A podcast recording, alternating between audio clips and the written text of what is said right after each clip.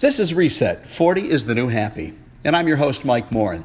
Aside from admiring the people in this podcast series for their fortitude in reinventing themselves, I have great enthusiasm for Marty and Julie Lapham, who have reinvented the wheel.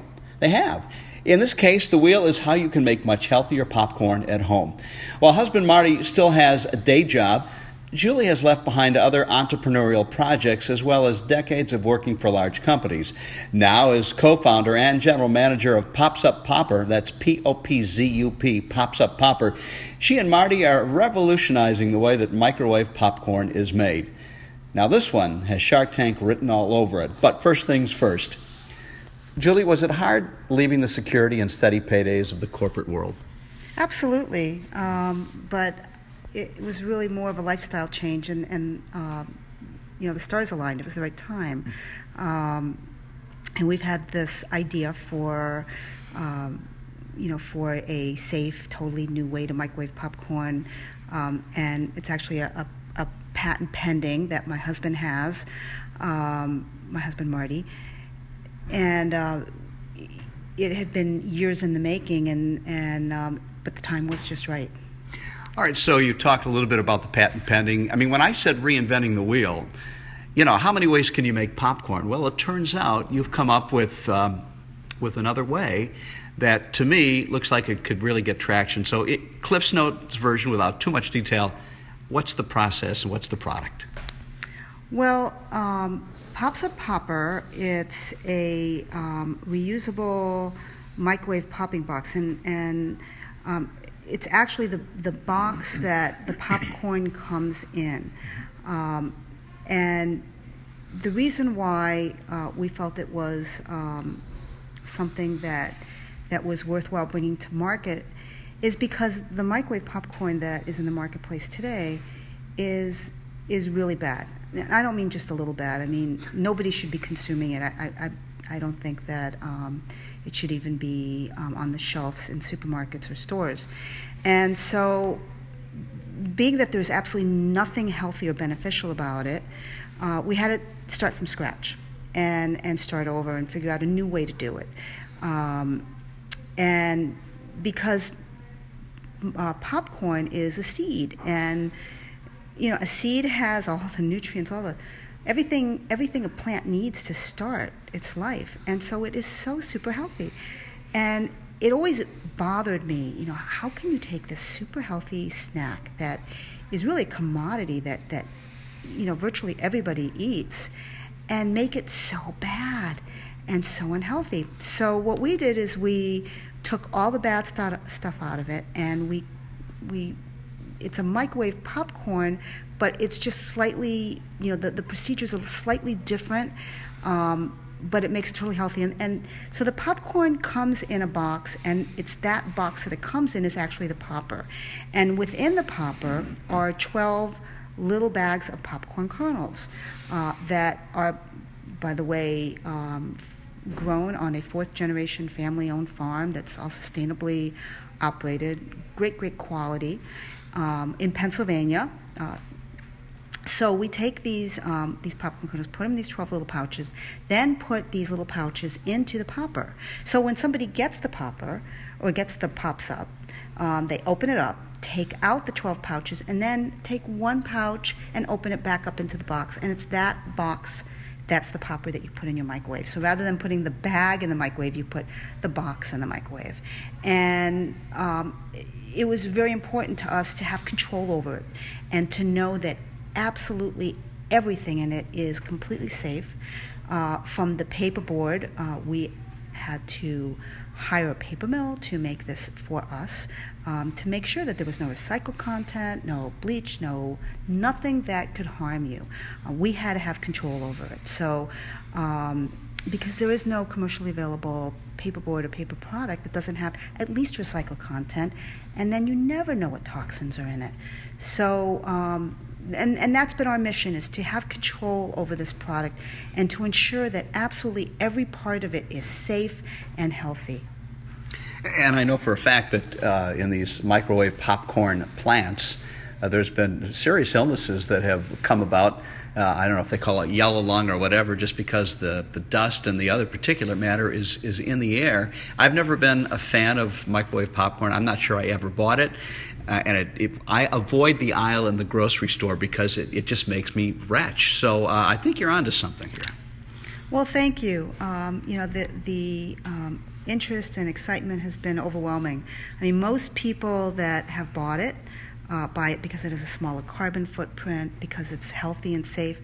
But honestly, the feedback I get back is that people just love it. It is fresh and crunchy and delicious and clean tasting because it doesn't have any kind of off flavors that you get from you know either you know the chemicals that are there to flavor it or maybe rancid oils or plastics even even a hot air popper which is wonderful has has the ability to have plastics that will leach some mm-hmm. sort of minute flavor into it. it. Sort of like for me, when I drink a cup of coffee that I bought at Starbucks or, you know, Dunkin' Donuts or whoever, if the plastic lid's on there, I can taste it.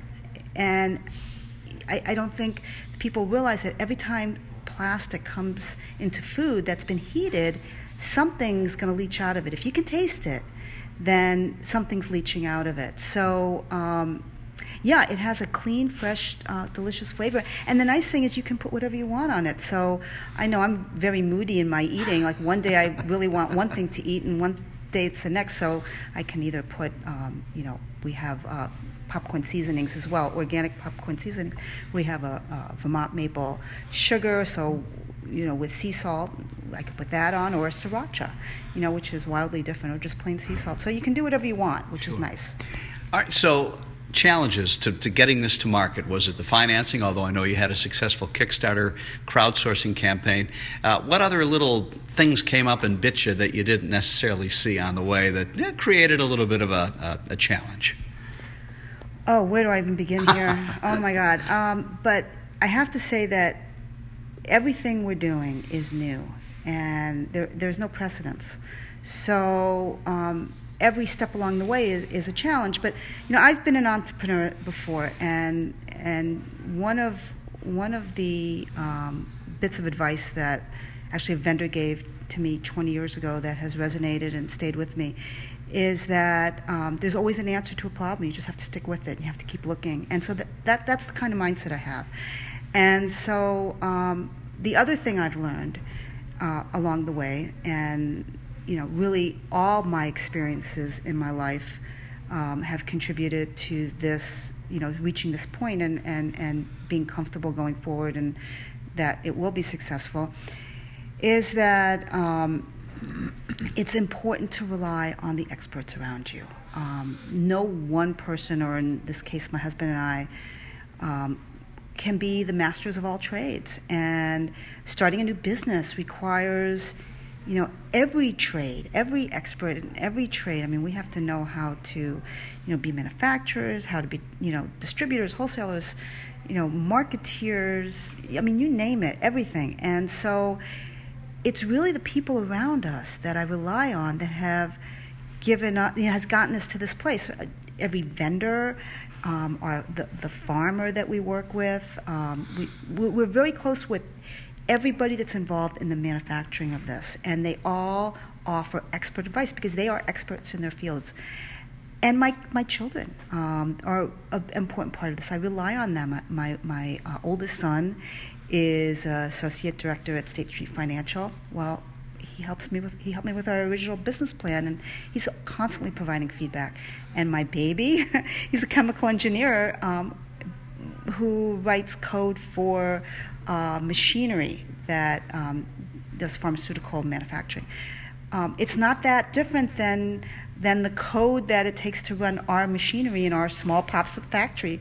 And he's very invested in that. He comes up and helps out and is always on the phone. And um, we rely on those people. Sure. I kind of uh, mentioned uh, in the introduction about Shark Tank, and, and I look at what you have and know that you're self funded so far, but you can only take it to a certain point.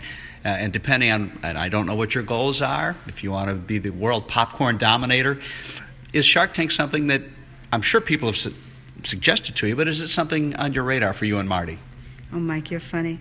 Um, I, I, I, honestly say that we get this question more than once a day because mm-hmm. um, it does seem like it's a scalable product and something that you know is unique enough for Shark Tank. It's it's not on our radar, um, Shark Tank per se, because I, I, find them a little cruel and I'd probably be crying on national television. Um, well, should we try it right now? See if I can make you cry. oh my God, it won't take much, believe me. Um, but uh, honestly, I, you know, we're not opposed to you know some kind of financing as we expand. Um, you know what what shape that takes. You know, we we work with the New Hampshire Small Business Development Center, and, and they're sort of helping to guide us in that way to help us figure out, you know, how to scale our business. Um, I hope that answers your question. Yeah, it does. It's not on the radar now, but you wouldn't totally rule it out. I mean, yes, they can be harsh, but this seems like something they would uh, they would gravitate to. You bring them samples on the set, you know, you get them eating, pardon the expression, out of the palm of your hand. You never know. Well, the the the other problem with Shark Tank is that they tend to want to figure out a way to make everything a lot cheaper, and um, you know, typically that means going overseas, probably China, that won't happen. Um, we, that would be another reason why we wouldn't go to Shark Tank. Is you know maybe we'd pay a little more for everything, but we we know where it comes from, and we know the people that are making it, and they care about it as much as we do. You lose that, and where it's a food product that affects families and kids, you know, the, the, there's got to be more to it than just the bottom line, and and that's how it got to this point. That's why microwave popcorn is so bad today, is because somewhere along the line somebody stopped caring and looked the other way. We're not going to do that. Well, I guess that's the first part where one of the Shark Tanks will jump down your throat. What do you mean it's not about the bottom line? So I understand what you're saying. Yeah, totally. And so we have to find the same like-minded, mm-hmm. You know, people to align ourselves with. Um, you know, wh- whether it comes to, you know, working with a vendor or, um, you know, somebody in terms of investing or financing. It seems that you and your husband are competitive in a playful way. Tell me about the competitions you have after finding a dish you both like at a restaurant. Oh, that's, that, gosh, it brings me back.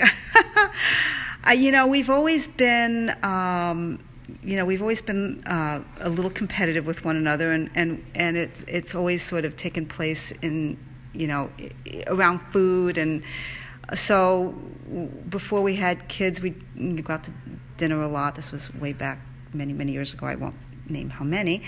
Um, and, you know, the, our favorite thing to do would be to, um, you know, to try to duplicate something that we enjoyed eating at home and who could, who could make it better. And, you know, we just would sort of laugh like, you know, who would jump to say, oh, I can do this, oh, I can do this. And um, so we'd go home and, and we'd have fun with it. But that sort of mindset um, has stayed with us, whether it's food or, um, you know, designing any kind of new project. It's just sort of what we do in our free time. It's for for us, it's it's not work.